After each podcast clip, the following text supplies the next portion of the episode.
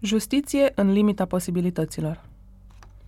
E o dimineață ploioasă de aprilie și aștept în fața liceului Ile Caragiale din București să vină procurorul și să mă ducă la secția de poliție.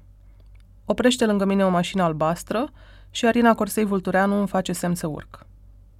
E o zi numai bună pentru supraveghere penală, observă ea. Are ochelari cu ramă verde, e îmbrăcată în blugi, un pullover și geacă de piele, neagră, cu teneș roșii în picioare – și atunci de curând părul bogat, dar încă se mai văd nuanțe verzi pe la vârfuri și o codiță din ațe multicolore împletită pe șuviță. Conduce atent, dar traficul e infernal și, de vreo două ori, alte mașini aproape taie calea. It's a jungle, izbucnește ea. Corsei Vultureanu are 30 de ani și e ceea ce se numește procuror de urmărire la parchetul de pe lângă judecătoria sectorului 3. În dimineața asta nu merge la biroul ei din spatele spitalului Colțea, ci la o secție din zona Unirii, unde coordonează o echipă de cinci polițiști. De asta îi se spune de urmărire, pentru că mai există și procurorii de ședință, care doar pledează în fața judecătorului. Când se întâlnește cu polițiștii, cam o dată pe săptămână, au discuții despre cum merg dosarele acestora și ce trebuie să mai facă pentru a le soluționa. Concret, atunci când cineva depune o plângere și aceasta e repartizată unui polițist, el începe să facă acte, procese verbale, ia declarații de la părți, iar de la un punct încolo îi spune procurorului ăsta e dosarul, credeți că ar mai trebui să fac ceva sau e gata? Procurorul îi poate spune că mai are de făcut cercetări, audieri sau că totul e în regulă și e gata să dea soluția, fie clasare, fie trimitere în judecată. În funcție de complexitatea dosarelor și de încărcătura polițiștilor, procurorul poate lua anumite dosare pentru a le soluționa singur. Corsei Vultureanu a preluat câteva zeci de cazuri de la echipa ei.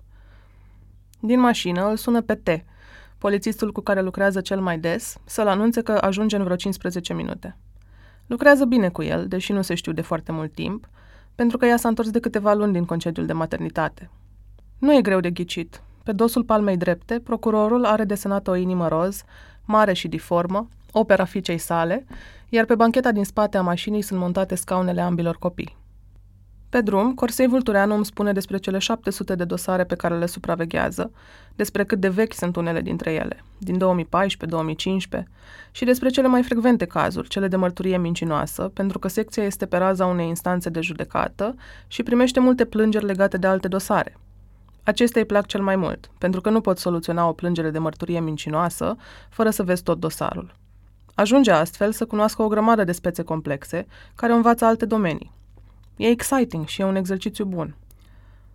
Probabil te aștepți, ascultând această poveste, să afli ce crede Corsei Vultureanu despre modificările din justiție din ultimii doi ani și jumătate, majoritatea inițiate și trecute de PSD prin toate tertipurile legislative posibile. Despre părerea ei vis-a-vis de fosta șefa a Direcției Naționale Anticorupție, Laura Codruța Chioveși, de fostul procuror general Augustin Lazar, de guvernanții care au dat OUG-13 și apoi au schimbat coduri și legi. Despre dacă miza partidului de guvernare e cu adevărat să folosească justiția pentru sine, cum spun criticilor și cum avertizează inclusiv comisii și organisme internaționale. Dar Corsei Vultureanu nu vorbește despre asta. Sau mai bine spus, nu vorbește cu nume și prenume. Are păreri și judecăți personale, dar nu le exprimă public pentru că vrea să respecte codul deontologic al profesiei și, în plus, vehemența nu e în structura ei sau a majorității magistraților. Însă și ea și colegii ei vorbesc despre ce nu merge bine în sistem, despre lipsa resurselor din parchete și instanțe, despre posibilul impact al înființării unei secții speciale de investigare a infracțiunilor comise de magistrați, despre sentimentul de incertitudine care vine la pachet cu schimbări legislative constante, despre brandurile de procuror abuzator și cel de procuror salvator. Eu însă nu pot să scriu tot ce am discutat cu ea și tot ce am văzut sau auzit. De exemplu, nu mi-ar fi greu să menționez clar secția de poliție spre care ne îndreptăm. Nu o fac pentru că am negociat un nivel de acces care nu e specific celui pe care îl are presa când intră într-o astfel de instituție. Aceștia au fost termenii și am considerat că e mai important pentru articol să înțeleg cum funcționează relația procuror-polițist și cum soluționează aceștia dosarele, decât să identific secția și polițiștii cu care am discutat. Pe deasupra, nu s-a întâmplat nimic pe parcursul documentării care să ridice nevoia identificării lor. Nu am văzut abuzuri sau proceduri nerespectate. Parcăm în apropierea secției la 10 dimineața și intrăm într-o clădire nouă, cu geamuri mari și un hol acoperit cu faianță și gresie bej, unde Corsei Vultureanu îi spune polițistei de la intrare că urmează să vină două auditoare, studente la Institutul Național al Magistraturii, INM, pe care le are în practică. Urcăm câteva scări și înaintăm rapid pe un culoar strâmt, Apoi deschide o ușă pe dreapta și ajungem într-un birou mare, unde lucrează de obicei vreo șapte polițiști. În dimineața asta, te e singur. Polițistul se ridică și ne strânge mâna. E un tip de peste 1,80, la vreo 40 de ani, bine făcut, ras în cap, îmbrăcat într-un hanorac gri cu glugă și blugi închiși la culoare. Corsei Vultureanu, cu vreo două capete mai scundă, se așează vis-a-vis de biroul lui T, la o masă fără calculator. Geamurile nespălate ocupă peretele exterior al camerei, de la un capăt la altul, iar pereții odată albi au dure gri de la spătare. Stați să eliberez zona, spune T, care vrea să îndepărteze niște cabluri încurcate peste care Corsei Vultureanu trebuie să calce pentru a ajunge la scaun. Când trage de ele, încep să cadă lucruri de pe mesele din apropiere. Un difuzor de aromaterapie de pe una, un fierbător de pe alta, iar un calorifer electric dă să se prăbușească. Ne apucăm să le strângem. La un birou apropiat stă de obicei una dintre polițistele pe care procurorul le supraveghează, care azi e pe teren. În dreptul biroului mai e un dulap metalic vopsit albastru, iar pe laturile acestuia sunt lipite tot felul de felicitări cu flori, o inimă cu magnet pe care scrie Te iubesc și o plăcuță cu fonturi vintage și mesajul Do more of what makes you happy. Corsei Vultureanu scoate din rucsac câteva foi cu tabele în care ține evidența cazurilor fiecărui polițist. Într-o coloană își notează stadiul dosarelor. RUP, adică renunțare la urmărirea penală, audiat martor, etc. Ea și Te discută dosarele pe rând, în timp ce procurorul ia notițe, pune întrebări sau cere să vadă anumite acte. Polițistul e entuziasmat de un expert financiar pe care l-a consultat într-un caz de delapidare, un expert foarte operativ. Da, a făcut frumos cu tabele, observă Corsei Vultureanu răsfoind dosarul. Da, a făcut frumos cu tabele, observă Corsei Vultureanu răsfoind dosarul. Și s-a dus acolo de capul lui și a puricat pe ea la documente, adaugă Te. Acum că și-a scos multe dintre dosare din fișet, acele dulapuri metalice învechite care populează instituțiile publice, e înconjurat de vrafuri de hârtii, majoritatea legate cu sfoară. Aici scrie înșelătorie, dar mie mi se pare că e abuz de încredere, spune Corsei Vultureanu când ajung la alt caz. Îl sfătuiește pe T cum să încadreze infracțiunile, ce martori să cheme la audieri, ce format să folosească pentru acte. Codul de procedură penală, care ghidează procurorii și polițiștii în anchete, e Biblia lor, însă nu pot elimina de tot nasul, cum zice Corsei Vultureanu. Haideți să facem un poligraf, îi spune în legătură cu un dosar care înaintează greu din cauza faptului că suspectul nu cooperează și a unui martor pe care procurorul crede că cel din tâi l-a influențat. Nu-mi place că n-a venit la audiere, șoptește ca pentru ea. Dosarele prin care polițistul și procurorul se uită prima oară datează din 2014. Motivele vechimii sunt multiple, începând cu faptul că ei moștenesc astfel de cazuri de la cei de dinaintea lor. Astfel, pe lângă dosarele noi care apar constant, ei trebuie să se ocupe de cazuri pe care nu le știu, în care n-au făcut ei actele sau audierile. Când a intrat în parchet în 2015, Corsei Vultureanu a primit și un dosar din 2007. I-a luat două luni să-l soluționeze, dar asta pentru că era în mare parte lucrat. Dacă speța e complicată și sunt multe probe de adunat, timpul de soluționare crește. Iar dacă e necesară colaborarea cu autorități străine care răspund greu, poate dura și ani de zile. La un moment dat, acum vreo patru ani, au început să existe niște heirupuri masive de prioritizare a dosarelor vechi, pentru că situația era nasoală, mi-a spus câteva zile mai târziu. În 2019, obiectivul procurorilor din subordinea parchetului Curții de Apel București e să încheie dosarele din 2016, deși mulți încă se luptă cu dosare și mai vechi. O întreb dacă, în contextul ăsta, justiția face suficiente pentru cetățeni. It's the best we can do, expira adânc. Ieri sau alaltăieri am avut audiere într-un dosar din 2015. Am chemat martorul și mi-a spus, nu vă supărați, de ce mă chemați acum? Zic, doamnă, e o întrebare absolut justificată. Avocatul îi făcea semn să tacă. Nu, doamna are dreptate. I-am spus că m-am întors la serviciu de trei luni, l-am luat, acum am ajuns la el, asta e, n-am ce să fac. Problema principală e de resurse umane, pentru că, spune procurorul, mulți polițiști părăsesc sistemul rapid, fie pentru că sunt tineri bine pregătiți și migrează la structuri specializate ca DNA sau Direcția de Investigare a Infracțiunilor de Criminalitate Organizată și Terorism, DICOT, unde sunt mai bine plătiți și au dosare complexe, fie pentru că ies la pensie, cum s-a întâmplat începând cu 2016, când o lege nouă le-a permis polițiștilor să se pensioneze anticipat. Aproape 10.000 dintre ei s-au pensionat de la 1 ianuarie 2016, mi-au spus reprezentanții Poliției Române. Așa a ajuns cineva ca T să adune printre cele mai multe dosare din secția lui. Domnul T e campion, spune Corsei Vultureanu. Chiar dacă ar avea o echipă nu de 5, ci de 10 polițiști, problema încărcăturii n-ar dispărea, pentru că tot ea ar trebui să-i supravegheze. Oricât magneziu și B6 aș lua, creierul meu e tot ăla. Deși în fiecare an ies generații noi din Academia de Poliție și din INM, nu sunt suficiente. Anul trecut, 600 de tineri au absolvit Academia, iar din institut au ieșit în jur de 200 de magistrați, însă numai 66 de procurori, pentru că restul au devenit judecători. Pentru a echilibra sistemul după legea pensionării anticipate, Ministerul Afacerilor Interne, MAI, a organizat concursuri pentru angajarea de agenți și subofițeri din sursă externă, adică civili care nu au terminat Academia. Măsura a fost criticată de polițiști, care s-au plâns că sunt primiți în sistem oameni fără studii juridice, care trec prin cursuri de echivalare pe repede înainte.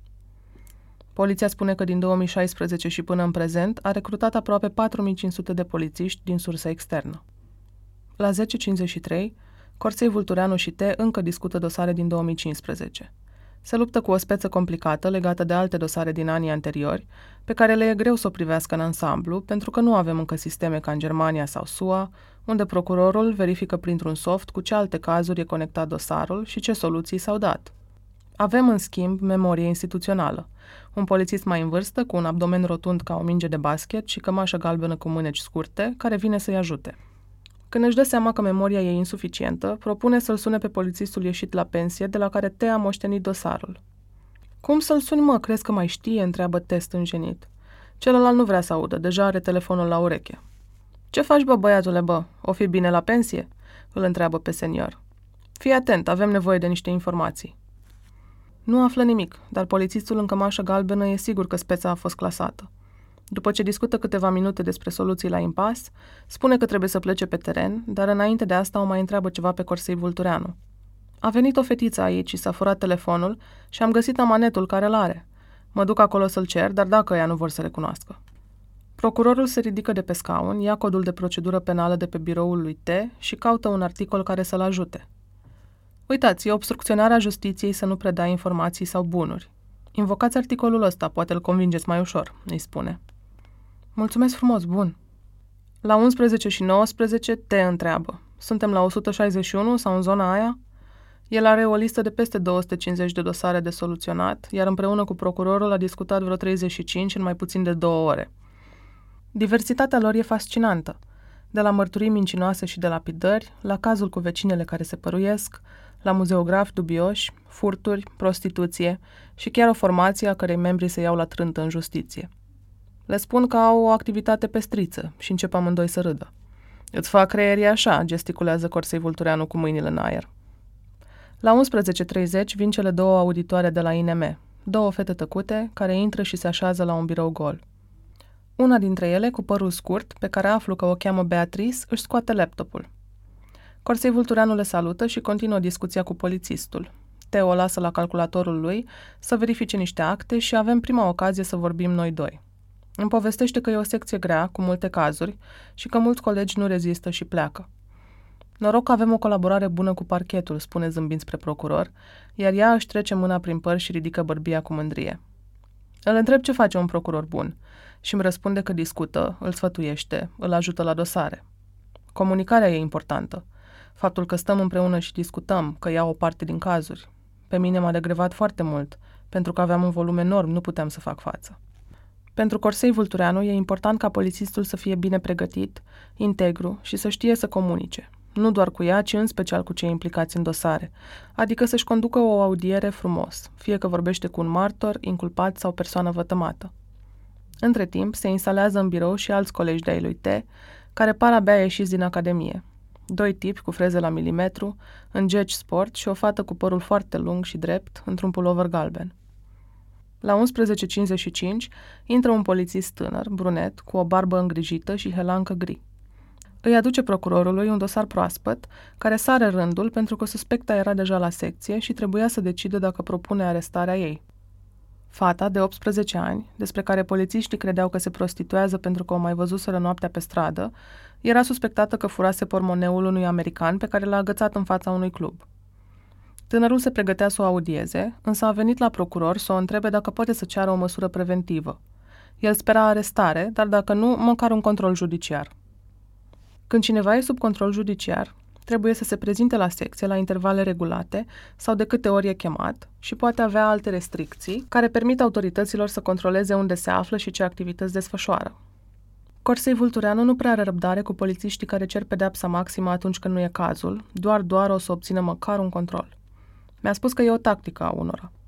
Citește dosarul în liniște. Sunt procese verbale scrise de mână. Tânărul îi explică rapid ce proceduri a urmat și cum au făcut colegii lui actele. Sunt făcute prost, conchide procurorul. Calmă, dar fermă. Se mai gândește puțin cu ochii în acte. Fata asta nu o să aibă viitor strălucit. O să aibă cazier cu siguranță. Dar nu văd acum motive pentru arestare, cred că nici pentru control. Cum spuneți dumneavoastră, răspunde el resemnat. Rămâne să se întoarcă cu declarația ei. Cazul fetei pornește o întreagă discuție în birou.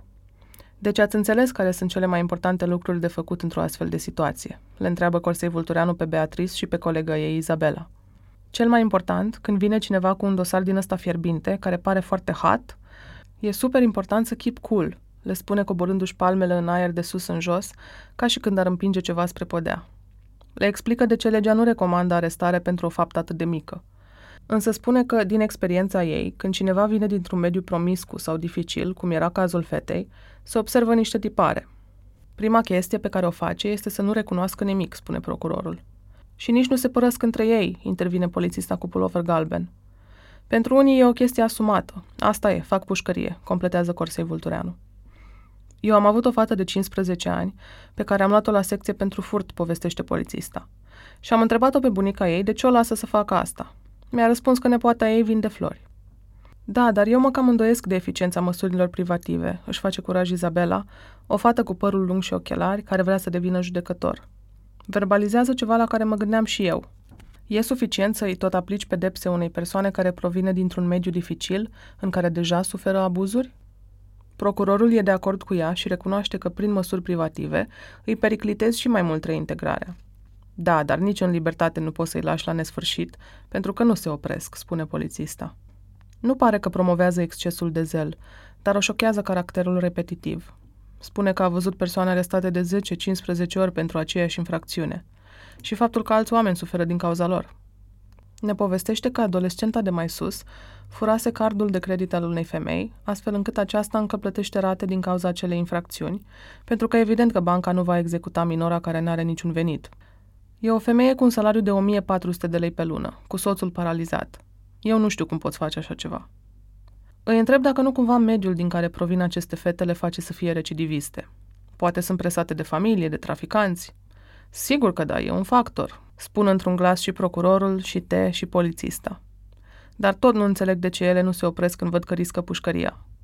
Se întoarce tânărul și ne spune că începe audierea fetei. Procurorul nu participă, dar ne trimite pe mine și pe cele două auditoare să vedem cum se desfășoară.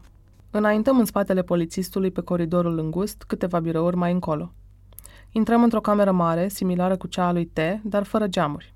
În fața unui birou gol, pe un scaun, stă o fată brunetă cu părul lung, gene și unghii false. Are o bluză bej și blugi negri. Ne așezăm pe scaune la câțiva metri de biroul la care o audiază. O să-ți iau o declarație, îi spune și explică scurt procedura. Te identific, o să-ți explic drepturile, știi să scrii, să citești? Știu să citesc, dar de scris nu prea răspunde fata. Nu pare speriată. Ok, tu îmi povestești, eu o să scriu și îți arăt apoi ce am scris, iar la final semnezi. Fata îi povestește versiunea ei. Vinde flori, inclusiv noaptea, a întâlnit un tip în fața unui club, i-a cerut un foc și apoi au stat un pic la o terasă. Zău, și mergi tu noaptea să vinzi trandafiri? insistă polițistul luând-o peste picior. Când nu face asta, încearcă să obțină de la ea detalii specifice declarațiilor de poliție și mult mai puțin palpitante decât își închipuie oricine. Ce greutate avea tipul, ce culoare de păr.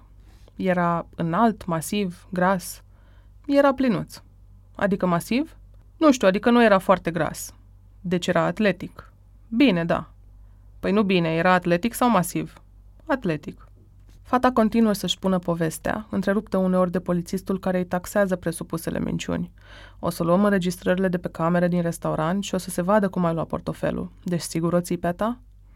Nu țipă, nu o jignește. Uneori își freacă fața cu palmele, a exasperare. Mi se pare că ne cam mințim unul pe altul, spune pe un ton grav.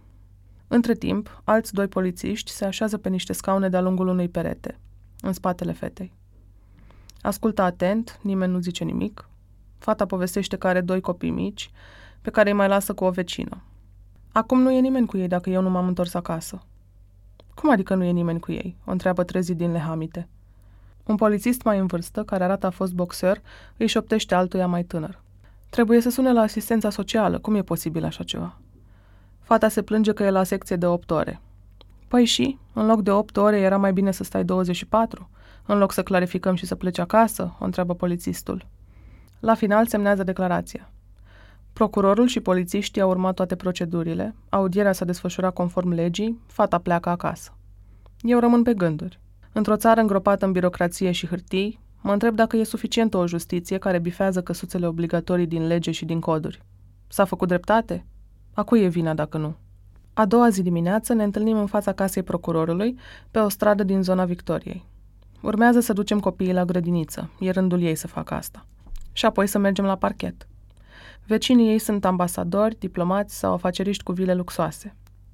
Însă blocul de două etaje, în care locuiește cu chirie de contată de stat, cu soțul și cu cei doi copii, e o clădire veche, vopsită galben spălăcit, mai degrabă funcționărească. Puțin după ora nouă se aud tropăiel pe scară și Corsei Vultureanu dă buzna afară, urmată de doi copii blonzi. Clara, care tocmai a împlinit 5 ani, are părul ușor ondulat și breton. În păr are o codiță din ață multicoloră pe care i-a împletit-o mama ei. Cosmin, de 2 ani și jumătate, are o geacă de piele neagră, un model în miniatură a celei pe care o poartă mama lui. Este purtătorul cheilor de la mașină pentru că îi place să o deschidă. Cosmin, poți să deschizi mașina, te rog?" îi spune aplecându-se spre el. Cosmin apasă pe buton. Mulțumesc, poți să-mi dai acum cheile, te rog?" Îi le dă satisfăcut. Corsei Vultureanu îi plasează apoi pe fiecare în scaunele de pe bancheta din spate. Clara, te-ai mai gândit la ce am discutat aseară?" o întreabă mama odată ce pornim. Da, răspunde ușor nemulțumită. A primit de ziua ei o jucărie nouă, cu care voia și Cosmin să se joace. Dar Cosmin e cam tâncușor, recunoaște Corsei Vultureanu, și îi strică jucăriile. O înțeleg că ea e mai delicată, mai atentă, dar trebuie să ajungă la un compromis, conchide procurorul. Clara, gândește-te cum ar fi să primească Cosmin o jucărie și să nu o împartă cu tine, îi spune calm. Clara se uită pe geam, Cosmin nu zice nici păs. Îi place să fie aproape de copii, dar ar înlocui oricând condusul spre grădiniță cu mersul pe bicicletă. Cel mai mult o entuziasmează faptul că părinții ei își vor termina casa până la vară, într-o zonă cu multă verdeață între Suceava și Botoșanul natal. O să mergem cu toții acolo și o să vă jucați toată ziua prin iarbă, le promite copiilor. Tatăl lui Corsei Vultureanu e inginer și lucrează la primăria Botoșani. Mama ei e medic și lucrează la spitalul de psihiatrie. Îmi spune că e foarte mișto să crești cu o mamă psihiatru. Când aceasta își făcea rezidențiatul la faimosul Institut de Psihiatrie Socola din Iași, Corsei Vultureanu avea vreo 9 ani și o însoțea la muncă uneori. Ține minte o femeie care vorbea singură prin parcul spitalului și i s-a părut so interesting că cineva poate să facă asta. Iar alt pacient își lua porția de mâncare numai cu câinii institutului, din aceeași farfurie. Vezi o latură umană dezgolită, spune serioasă. Din perspectiva asta, am învățat multe. Intrăm în curtea grădiniței și Corsei Vultureanu îi amintește Clarei să închidă poarta după ea. De ce închidem poarta?" o întreabă fetița. Ca să nu intre altcineva după noi și ca să nu iasă vreun copil în stradă, îi explică mama.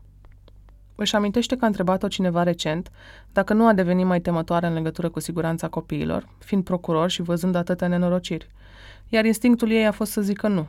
Cred că răspunsul corect ar fi fost încă nu. Nu vreau să știe Clara că există o grămadă de infractori pe stradă, dar eu o să o protejez și o să-mi duc viața, poate cu o grijă mai mare decât a unor oameni care nu știu toate hororoșenile. Corsei Vultureanu a dezvoltat o strategie rapidă pentru diminețile astea. Îi spune Clarei să se așeze pe un scaun în holul grădiniței și îl pune pe Cosmin pe o băncuță, apoi îi descalță pe fiecare, rapid și îndemânatic, și le pune șoșonii de stat prin clasă. Nu sare nicio procedură și nu pleacă fără să le mai spună câteva vorbe, mai ales lui Cosmin, care e abia de câteva luni la grădiniță. Cosmin, poate azi te joci cu ceilalți copii? Băiețelul își scutură capul la dezaprobare și întinde brațele spre gâtul mamei. Îl îmbrățișează, iar în același timp o ia și pe Clara de mână. Eu acum vă las, dar diseară când vă iau, dacă nu plouă, poate mergem în parc, da?" le spune cu blândețe. Amândoi dau din cap. Cosmin se întinde iar spre gâtul ei, ea îl îmbrățișează din nou, fără grabă. Și diseară ne jucăm cu jucăria, spune Clara spre Cosmin, care se uită la ea și zâmbește. Înainte să plece, se mai întoarce odată la ei, îi pupă pe frunte și le spune că iubește. Odată ce ieșim din clădire, Arina, procurorul, preia conducerea. E un switch pe care trebuie să-l facă zilnic ca să rămână concentrată și prezentă. În mașină îmi povestește cum a ajuns să fie procuror. Eram extrovertită de mică și eram Gigi dreptate, făceam ordine în gașcă. Printre primele lecții de viață date de tatăl ei a fost că promisiunea dată e datorie curată și se gândea ce frumos ar fi să se întâmple mereu așa. În liceu, la Colegiul Național Mihai Eminescu din Botoșani, a fost olimpică la matematică. A început să facă voluntariat de la 14 ani, a fost șefa clasei, iar spre finalul liceului a fost aleasă reprezentanta județului în Consiliul Național al Elevilor. Colegii îi spuneau, fii tu reprezentanta noastră, că tu te cerți cu profesorii pentru noi. Acolo a intrat în contact cu ce înseamnă să te lupți pentru drepturile tale. În timpul unei reuniuni pe țara a Consiliului, i-a venit ideea că dacă ar face dreptul, ar avea mai multe pârghii să-i ajute pe ceilalți și să înțeleagă cum funcționează lucrurile. La început, avea aceleași idealuri ca toți colegii din facultate. Voiam să fac dreptate, spune cu pumnul în aer și o mână pe volan. Voia să fie în mijlocul acțiunii. Nu i-a plăcut dreptul civil, așa că a dat la INM și a stat un pic în cumpănă, între a deveni procuror sau judecător. Dar a ales să fie procuror pentru că în meseria asta lucrurile nu sunt finalizate. Când ești judecător și dosarul ajunge la tine, ești ultima verigă din actul de justiție. S-au finalizat cercetările, se presupune că s-au descoperit faptele. Tu trebuie doar să discerni și să împarți dreptatea, explică ea. Ca procuror, tu descoperi faptele. Nu mai face cercetări la fața locului pentru că nu mai are timp. De obicei, polițiștii pe care îi coordonează se duc pe teren. Însă face audieri în dosarele de care se ocupă personal și îi plac momentele respective. Ajunse la parchet, intrăm pe un hol lung și întunecos, strâmb și tixi de dosare care stau fie în teancuri, legate cu sfoară, fie sunt plimbate de grefieri în cărucioare de hipermarket. Acestea sunt doar cele finalizate. Intrăm într-o cameră mai mică decât cea de la secție, cu patru birouri, unde stau colegele procurorului. Biroul ei e lângă ușă, iar pe scaunul din fața lui stă Beatrice, auditoarea din ziua precedentă, care a ajuns înaintea noastră. Primul lucru pe care îl observi când intri e un fel de liană agresivă care a crescut de-a lungul peretelui de lângă ușă, apoi s-a târât pe încheietura dintre perete și tavan câțiva metri buni, până deasupra biroului de la geam. E planta lui Corsei Vultureanu, care pornește dintr-un ghiveci de lângă calculatorul ei odată alb, astăzi gălbui bolnăvicios. E o plantă despre care toată lumea spunea că o să moară și uite cât s-a făcut, exclamă mândră în timp ce colegele ei chicotesc. Nu-i face bine nici lumina, se usucă la soare, supraviețuiește singură. Nu știu cum se cheamă. E o plantă funcționar. Pe birou are trei seturi de acte așezate unele lângă altele și un vraf nu foarte înalt de dosare. Astea sunt calculatoarele cele noi, arată spre desktop și își dă ochii peste cap. Cele mai noi din sistem. Spune că, dincolo de sarcasm, al ei e funcțional.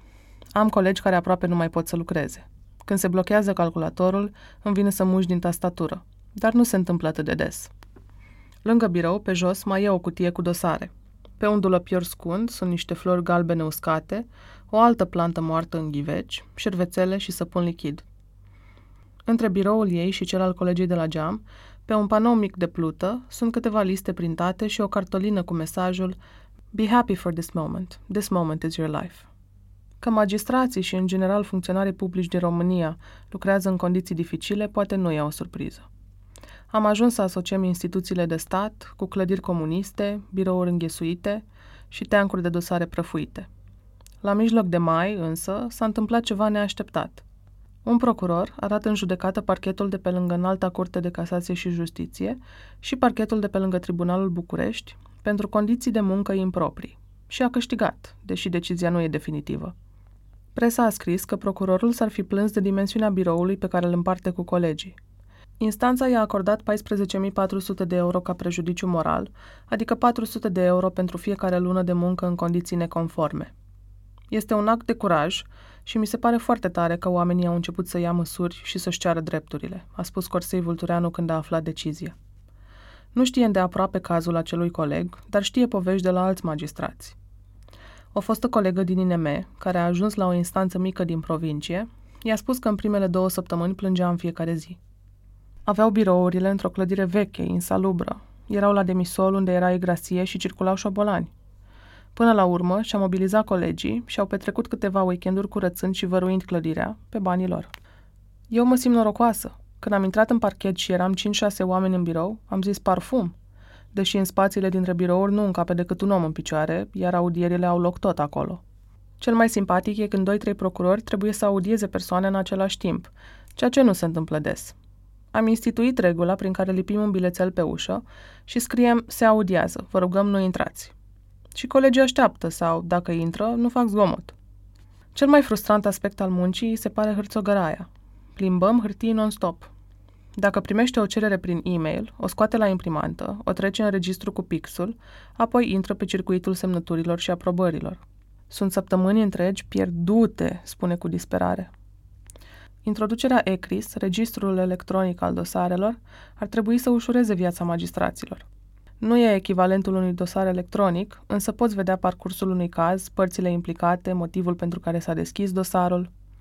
În ceea ce privește instanțele de judecată, programul e funcțional. Însă la parchete e work in progress, spune Corsei Vultureanu. Altă problemă de care se lovește des e interacțiunea cu alte instituții ale statului, când le cere acces la informații. Procedura e la fel de birocratică. Procurorii fac adresă scrisă, semnată, trimisă, întoarsă. Uneori așteaptă și două luni pentru ceva ce ar putea fi trimis electronic în câteva ore. Că tot vorbim de registre și hârtii plimbate, procurorul iese din birou pentru niște drumuri pe la șef și grefieri, așa că rămân cu Beatrice. Aflu că e în anul întâi la INM și e tot din Botoșani. Era hotărâtă să devină judecător, dar acum că a făcut practică la Corsei Vultureanu, se mai gândește. I-a plăcut la audierea de la secție pentru că n-a mai văzut așa ceva până acum. Pe Corsei Vultureanu o consideră open-minded și apreciază că nu le-a ignorat în timpul practicii pe ea și pe Izabela, care ni se alătură pe parcursul discuției. Vorbim un pic despre dezbaterea de ieri legată de fata de 18 ani și spune că îi înțelege și pe polițiștii care vor să aplice măsuri privative mai des. Mă gândesc că e frustrant, din perspectiva lor, să se ocupe de aceleași sesizări, din cauza acelorași suspecți, să facă acte de fiecare dată și să nu vadă niciun efect al muncii lor, îmi explică. Dar sunt de acord cu Arina că nu era de arestare. Izabela e din Pitești și e tot anul întâi. Mă întreabă ce vreau să arăt în material. Nu sunt obișnuite să cunoască jurnaliști, inclusiv formarea de care au parte la INM, le ține departe de reprezentanții mass media, prin conduita pe care le insuflă și codul deontologic strict. Le explic că vreau să scriu despre cum muncesc procurorii și cum arată viața lor, dincolo de scandaluri și clișeele procuror salvator sau procuror abuzator pe care le vezi la TV. Se gândește puțin. Asta e util, pentru că oamenii nu înțeleg, spune ea, iar Beatrice dă din cap resemnată. Nu înțeleg că magistrații au sute de dosare, nu înțeleg cum e să treci prin ele. Adaugă că mulți magistrați nu vorbesc despre munca lor pentru că sunt reticenți, nu pentru că n-ar avea voie. Oamenii nu înțeleg nici cât am muncit noi ca să ajungem aici și suntem abia la jumătatea drumului, o completează Beatrice. Mă întreabă dacă m-a surprins ceva zilele astea. Le spun că am realizat, mai clar ca oricând, că procurorul e parte dintr-o echipă, dintr-o rețea, dintr-un sistem birocratic și că nu mișcă nimic doar din voința lui, ceea ce nu validează criticile din partea inculpaților sau politicienilor. Exact, spune Beatrice ușurată. N-are niciun sens ce spun ei, dar tocmai pentru că specificul muncii nu se vede, e ușor să inventezi. Mai târziu îi povestesc lui Corsei Vultureanu despre discuția cu fetele și ne întoarcem la problemele din sistem. Ea rămâne optimistă. Tragem, se mișcă, oamenii vor. INM formează câte 200 de magistrați pe an, care intră în sistem cu valori comune, cu dorință de muncă. Suntem printre cele mai reformate domenii în România. Nu e perfect. E departe de a fi perfect, dar există un progres care ar fi păcat să fie dat înapoi. Regresul menționat de Corsei Vultureanu își are originea în avalanșa de modificări legislative din ultimii doi ani și jumătate, multe dintre ele cu impact direct asupra muncii procurorilor. La început de 2017 a fost o UG13, care dezincrimina abuzul în serviciu sub un anumit prejudiciu, însă ordonanța a fost abrogată. Au urmat modificări la cele trei legi de bază ale organizării justiției în România, după scandaluri și comisii speciale în Parlament, care s-au întins pe aproape un an întreg.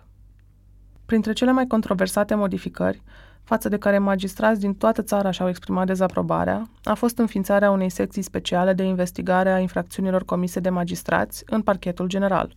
A fost o surpriză totală, pentru că, la facultate, când înveți despre legiferare și procesele de reglementare a unor domenii, ți se spune că ele vin pentru a reglementa o problemă gravă, spune Corsei Vultureanu. Și ea și alți colegi din magistratură simt că înființarea secției nu a fost necesară și dă impresia că în justiție ar fi plin de infractori. Sute de magistrați, printre care și Corsei Vultureanu, au protestat față de modificările legilor justiției. Ea s-a alăturat grupului de pe treptele Palatului de Justiție din capitală cu soțul și copiii, încă de pe vremea când Cosmin avea câteva luni. O imagine cu ea și Clara de la unul dintre proteste a fost ceruită de sute de ori după ce fostul ministru al sănătății Vlad Voiculescu a postat-o pe Facebook. Era decembrie 2017, era îmbrăcat într-un palton galben și stătea jos pe treptele palatului, cu o foaie în mână pe care scria jurământul depus de magistrați. Jur să respect Constituția și legile țării, să apăr drepturile și libertățile fundamentale ale persoanei, să mă îndeplinesc atribuțiile cu onoare, conștiință și fără părtinire. Așa să-mi ajute Dumnezeu. Iar Clara se cuibărise lângă ea. Anul acesta, guvernul a dat o nouă ordonanță de modificare a legilor justiției, deși Comisia Europeană a criticat practica modificării legilor prin ordonanță de urgență. Asociațiile magistraților au spus că această metodă, fără consultări cu practicienii, fără transparență și ignorând recomandările instituțiilor europene, contribuie la dezastrul din justiție. Au adăugat că guvernanții fac experimente pe domeniul justiției, ceea ce duce la blocaje în activitatea magistraților. OUG7, adoptat în februarie, oferă o autonomie și mai mare secției de investigare a magistraților, scoțându-le sub controlul ierarhic al procurorului general. Când ai foarte multă putere unor oameni puțini, acei oameni sunt mai ușor de influențat decât un corp întreg de magistrați, spune Corsei Vultureanu, amintind că înainte de crearea secției, magistrații puteau fi anchetați de parchete din toată țara, inclusiv de DNA. Acum vor fi anchetați de 15 oameni. Iar pe final de aprilie, majoritatea parlamentară și-a îndeplinit un vis de aproape un an și jumătate, adoptând modificări la codul penal prin care au redus termenele de prescripție, datele la care expiră infracțiunile și se șterg din catastif, au introdus circumstanțe atenuante pentru inculpații care returnează prejudiciul creat și au redus pedepsa pentru abuz în serviciu în anumite cazuri. Asociațiile profesionale din justiție au criticat măsurile. Constatăm că, în mare parte, acestea nu au nicio legătură cu deciziile pronunțate de Curtea Constituțională, au scris Asociația Mișcarea pentru Apărarea Statutului Procurorilor și Asociația Forumul Judecătorilor, fiind însă o schimbare drastică și nejustificată a modului în care legiuitorul înțelege să creioneze politica penală a statului. Magistrații au mai scris că modificările par să ajute anumite persoane să evite tragerea la răspundere în fața legii. Dacă munca o ține în priză, Corsei Vultureanu are o viață personală cel puțin la fel de încărcată.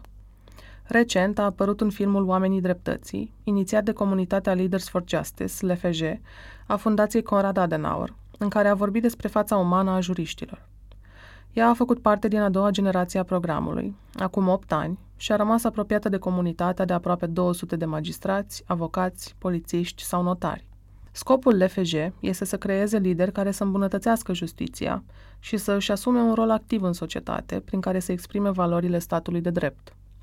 Corsei Vultureanu găzduiește uneori întâlniri ale comunității, în care discută evenimente viitoare sau alte idei de proiecte civice. Asta s-a întâmplat și la mijlocul lui aprilie, când cinci absolvenți, un membru al generației actuale și coordonatorul programului, Dor Toma, s-au strâns în apartamentul procurorului. Acesta e delimitat între zona copiilor, dormitorul Clarei și al lui Cosmin, cu numele lor desenate pe ușă, și o altă cameră plină cu jucării și mobilier în miniatură, și zona adulților, sufrageria și dormitorul părinților. Separarea e însă șubredă cu doi copii mici în casă. Sufrageria, unde are loc ședința LFJ, e o cameră pătrată ce comunică cu tot restul casei și conține două biblioteci pline cu cărți, o plantă funcționar mai mică decât cea din biroul procurorului, un colțar portocaliu și o masă neagră sub care mai sunt câteva cutii cu acte și cărți. Corsei Vultureanu a pregătit platoașe cu brânză, mezeluri, roșii și alte snacksuri. Discuțiile sunt întrerupte adesea de Clara, proaspăt sosită de la balet într-un tutu roz, și de Cosmin, dar par cu toții obișnuiți. Teo, polițist, din generația lui Corsei Vultureanu, le amintește că la final de iunie are loc un training pe care el îl va organiza. E un tip de proiecte pe care absolvenții FJ le fac din proprie inițiativă odată ce termină programul. Generația lor a setat un standard înalt, mi-a povestit Toma. Ei au făcut un proiect numit Busolă în carieră, de internship pe bune pentru studenții la drept, care au fost plasați la diverse instituții juridice, case de avocatură, ministere, parchete. Tot generația a doua, împreună cu primii absolvenți FJ, au pus bazele Asociației Lider Just, prin care membrii comunității derulează proiectele pe care le gândesc. Când au o idee, ei aplică conceptul BUFU, Buy Us, For Us. Dacă vor să învețe abilități noi, trebuie să creeze ei cadrul pentru asta. Așa au ajuns să organizeze seri cu vorbitori de la instituții ca DNA sau Curtea Constituțională, cu jurnaliști de investigație, cu trainer de dezvoltare personală, societate civilă sau marketing.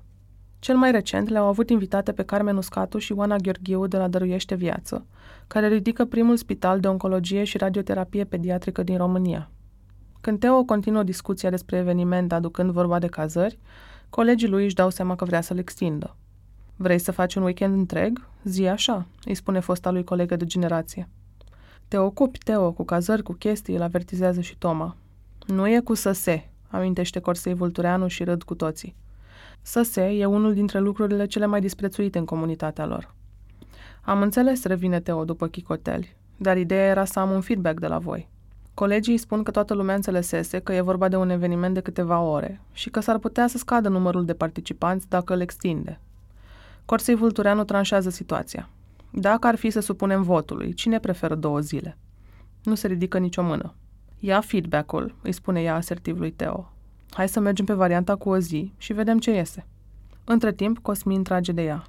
Dacă vrem să facem, putem să găsim niște traineri, și mă bag și eu, undeva în toamnă. Stai, uite, iubire, ia o roșie. Roșie. Îți place. Și e altceva, lumea va fi pregătită. Gașca vrea să recapituleze ce subiecte mai au de discutat, dar agenda a fost măzgălită de cel mic. Întâlnirea devine din ce în ce mai gălăgioasă pe măsură ce copiii își pierd răbdarea, iar adulții își pierd vocea. Dintre toți, Corsei Vultureanu pare cea mai adaptată la haosul din jur și reușește să rămână calmă și atunci când Cosmin varsă apă lângă un telefon. Ai vărsat apă aici? Splendid! Sau când îl apucă un tantrum și se trântește pe podea, zbierând aparent fără motiv. Lasă-l, lasă-l, îi spune calmă lui Teo. He'll be better soon.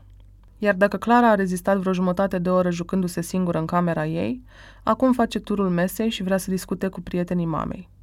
După vreo două ore, întâlnirea se încheie și juriștii se revarsă rând pe rând pe scările blocului.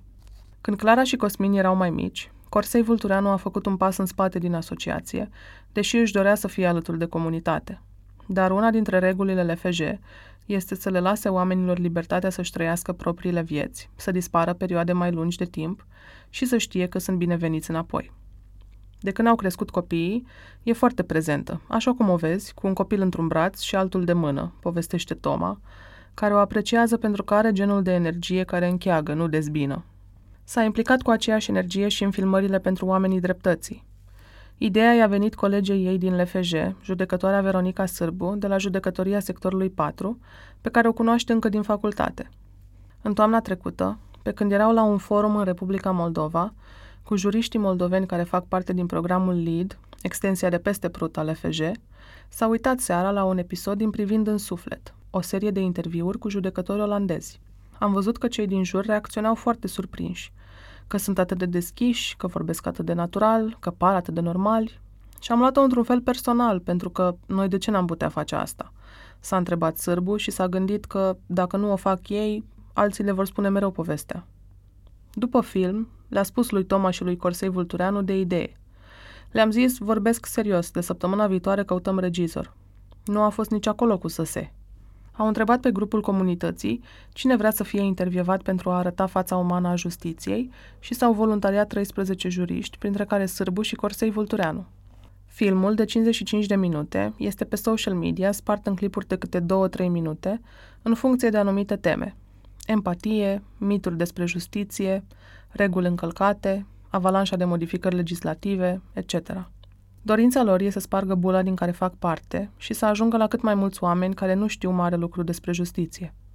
A doua seară, revin acasă la Corsei Vultureanu pentru a-l cunoaște pe soțul ei, Mihai, care lipsise de la întâlnirea LFJ pentru că avea program la sală. Și el și soția lui își programează astfel de activități pentru sine.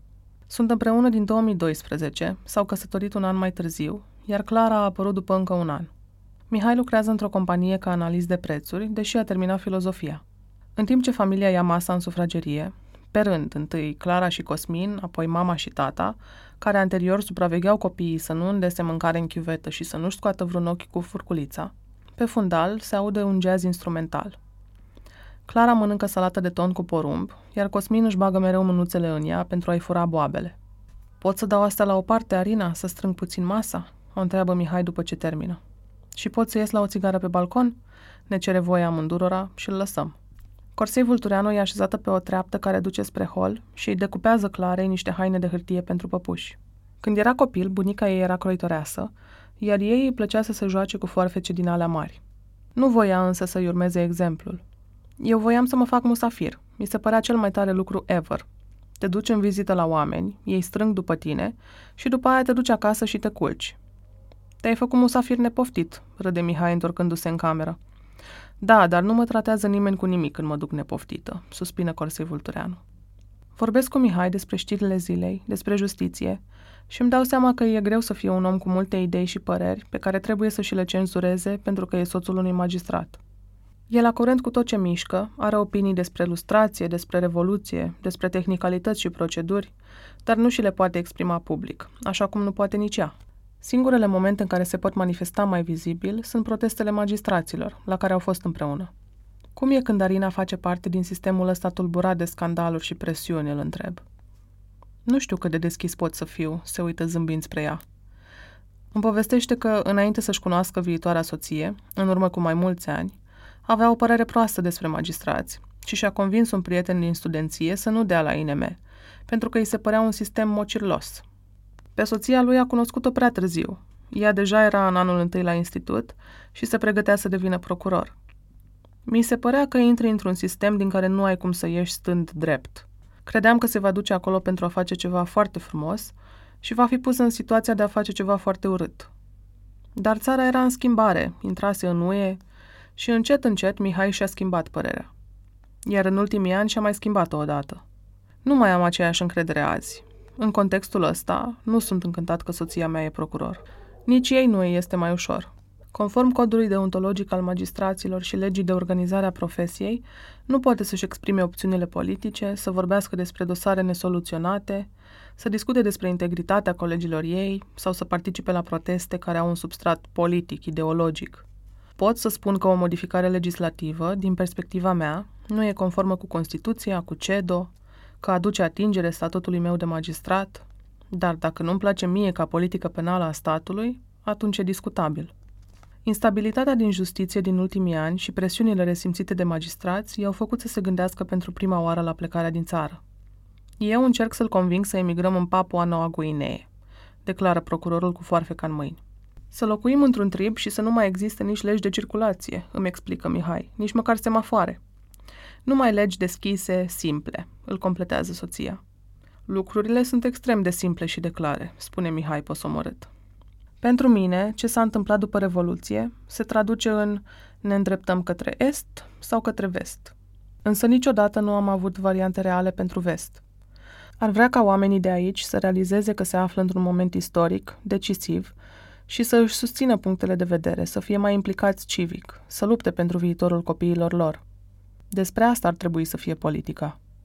Pentru că vorbim despre eficiența justiției în România și dacă este respectarea procedurilor suficientă pentru a face dreptate, ne întoarcem la cazul fetei de 18 ani, de la secție. E suficient să o lași să plece acasă? Întreb din nou. Puțină lume vede echilibrul între nevoia victimei de a-i se face dreptate și posibilitatea de reintegrare socială a făptuitorului, răspunde procurorul. Pare că răspunde, poate fără să-și dea seama, acuzațiilor aduse procurorilor de mari inculpați din dosare DNA, care se plâng de ani de zile pe la televiziuni că sunt hărțuiți. Așa a apărut o UG13 din februarie 2017, a cărei motivație era că în România nu se respectă prezumția de nevinovăție. Iar vara trecută, la marele meeting PSD din Piața Victoriei, liderul de partid Liviu Dragnea făcea procurorii corupți și staliniști care abuzează legile și ascultă ilegal cetățenii. Dacă te uiți acum la știri, plouă cu controle judiciare în situații grave. Sentințele pe care le dau judecătorii sunt aproape toate cu suspendare. Nevoia victimei de a-i se face dreptate este goodbye, observă Corsei Vultureanu, fără să menționeze vreun caz concret. I se pare că mulți inculpați din dosarele care ajung la secția ei recidivează tocmai pentru că nu simt mâna aspră a legii și nu învață să se întrețină altfel decât prin infracțiuni. O întreb dacă a dat cuiva o sentință minimă sau un control judiciar e suficient pentru a face nu doar dreptate, ci pentru a te asigura că persoana aia, dacă provine dintr-un mediu defavorizat, are o șansă la reintegrare. Înseamnă că îi dai mai multe șanse, îmi dă replica. Cei care se întorc în libertate și nu recidivează sunt foarte tari și de apreciat, dar sunt puțini. Mai mult de atât, nu-mi dau seama ce am putea face. Sunt programe de educație în penitenciare, sentințele sunt mici, ai recursul compensatoriu. Nu e o soluție să intervii mai mult în viața lor și să-i scoți din mediul în care recidivează? O întreb. Cu ce drept, mai ales la minori? Mi se pare foarte dur să zici că știi tu mai bine pentru ei. Nu vorbesc de minori, vorbesc de fata de 18 ani. Să-i dai o șansă să iasă din mediul în care se va întoarce. Fata aia are toate șansele să iasă de acolo dacă într-adevăr ar vinde flori. Pentru ea e clar că e mai simplu să nu facă asta. E de părere procurorul. Mai stă un pic pe gânduri și completează. Îți înțeleg cumva dilema. O mai ții minte pe polițista de la secție, care povestea despre bunica aceea care mințea în legătură cu nepoata ei care furase? Ne întâlnim cu genul ăsta de comportament zi de zi, dacă nu de mai multe ori pe zi. Și cu genul ăsta de drame și de vieți distruse de oameni cărora nu le pasă. După mine, potopul. Și te doare, pentru că e clar că balanța dreptății e al naibii de strâmbă. Eu trag să fie egalitate în balanță. În alte țări, ca SUA, autoritățile au găsit soluții complexe pentru reintegrare, respectiv centre comunitare corecționale, unde adolescenții și tinerii cu cazier din cartiere defavorizate sunt sprijiniți să-și schimbe viața și nu doar să nu mai comită infracțiuni, ci să nu-și mai dorească asta. E o intervenție pe termen lung și costisitoare pentru stat, dar un articol publicat de Harvard Kennedy School anul trecut arată că încep să dea roade. La noi însă nu există astfel de centre care să facă o punte între cartiere și autorități. În orice caz, responsabilitatea reintegrării nu pică nici în alte țări doar pe polițist sau procuror. Soluția se învârte în jurul educației, sunt de părere și procurorul și soțul ei. De asta, ea se implică în proiectele de educație juridică ale LFJ, merge să vorbească cu liceenii prin țară despre drepturi și obligații, iar în anii trecuți a ținut un curs de dezvoltare personală la INM, a cărei programă a creionat-o ea după modelul sesiunilor de training din programul LFJ. E ceea ce poate să facă pentru și în afara unui sistem prost sincronizat cu alte instituții, care abia începe să înțeleagă importanța unor soft skills, precum comunicarea, empatia și munca în echipă. Nu mută munți, dar pune umărul. Astăzi, când vorbim despre bine și rău, corect și incorrect, ce ar trebui să se facă și ce nu, cu toții ne uităm spre sistemul de justiție, fie la polițiști, fie la magistrați. Avem o nevoie naturală ca echilibrul strâmbat de infracțiuni, de oameni pe care îi considerăm imorali, să fie restabilit în tocmai, nu doar la nivel material. Dai banii furați înapoi, dar trebuie să ne asigurăm că simți și asprimea pedepsei, că ți se dă o lecție, că victimele simt că li se face dreptate. Apoi pedepsim infractorii, dar dacă aceștia provin dintr-un mediu dificil sau sunt foarte tineri, trebuie să-i salvezi și reintegrezi. Însă magistratura pe care o avem în lumea civilizată se limitează la texte legislative și la proceduri, la o conduită respectabilă, la care e normal să ne așteptăm din partea celor din sistem, la imparțialitate și lipsă de patimă. Asta în cele mai bune cazuri. Până la dreptate cu D mare, ne mănâncă dosarele cu șină, ne spânzurăm cu sforile cu care sunt legate actele și punem o travă de șobolan pe la colțuri. Poate o descriere mai corectă a sistemului ar fi nu de justiție, ci de justiție în măsura în care se poate și în limitele legilor scrise pentru țara asta. Corsei Vultureanu înțelege asta. Știe în contextul de mai sus cine e și ce vrea ca oamenii să înțeleagă despre ea. Că sunt un funcționar în slujba statului, că am învățat mult, că jobul meu e să restabilesc echilibrul acolo unde el a fost strâmbat, că fac maximul posibil ca să fac dreptate, că sunt de bună credință. Acest text a fost publicat în DOR 36, numărul de vară, în iunie 2019. Autoarea lui sunt eu, Ioana Burtea. Pentru a le proteja identitatea, numele copiilor au fost înlocuite.